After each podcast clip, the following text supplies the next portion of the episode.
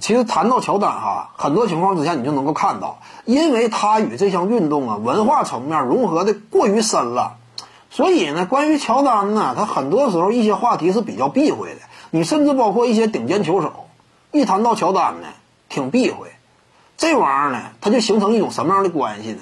因为乔丹，他成为篮球文化的一部分，甚至是重要的根基，是篮球这项运动风靡风靡世界的。那可以说呢，呃，某种程度上而言是一个起始点。因为正是因为乔丹的横空出世，呃，才进一步的使得篮球运动啊，世界范围之内啊。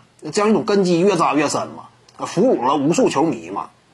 他作为篮球之神呢，在这个领域内啊，位置很特殊，甚至呢，形成了一一种利益共同体的关系。你比如说一些顶尖的 NBA 球手啊，你要说让他去质疑乔丹的话，说实话，这跟质疑他自己差不多。啊，乔丹啥也不是，如何如何的，你把乔丹贬得没影了。篮球这项运动受影响，你自己作为这项运动当中一个成名球星啊。你都受到影响，对不对？不见得有利于你。所以呢，为什么我之前谈你要说说拼历史地位啊？乔丹呢？因为他与篮球运动之间交织的太深了，他已经成为这项运动的代名词了。你未来就算说詹姆斯成就啊，继续还有斩获，想要在历史地位上超越乔丹，基本不现实。你像奥尼尔接受采访不也是吗？一整谈什么啊？我奶奶。那什么跟乔丹一队友也能夺冠，如何如何？要不就说呢啊！我在赛场之上，看到乔丹我都嘚瑟，我都紧张。这是篮球之神，如何如何都是包养。其实呢，奥尼尔当年在季后赛啊，他那会儿和这个谁搭档？便是哈达威嘛，击败过公牛队。乔丹仓促复出，虽然说是个理由，但甭管咋地，季后赛里人家击败过乔丹，而且那会儿乔丹也是正值当打之年嘛，刚刚回归呀。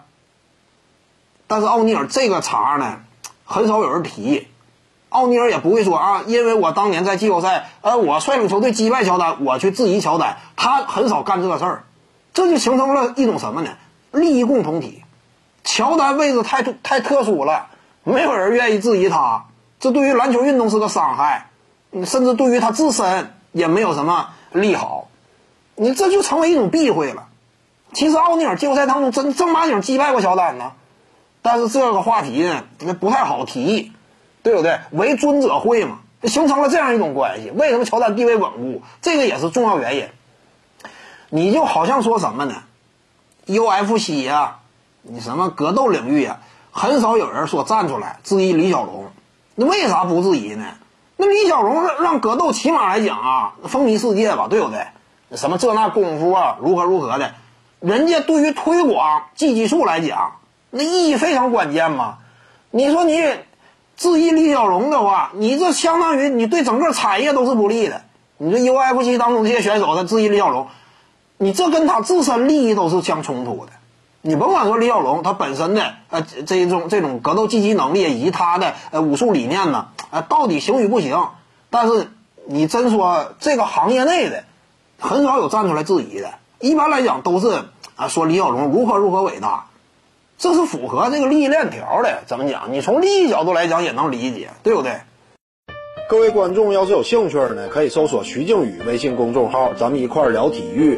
中南体育独到见解就是语说体育，欢迎各位光临指导。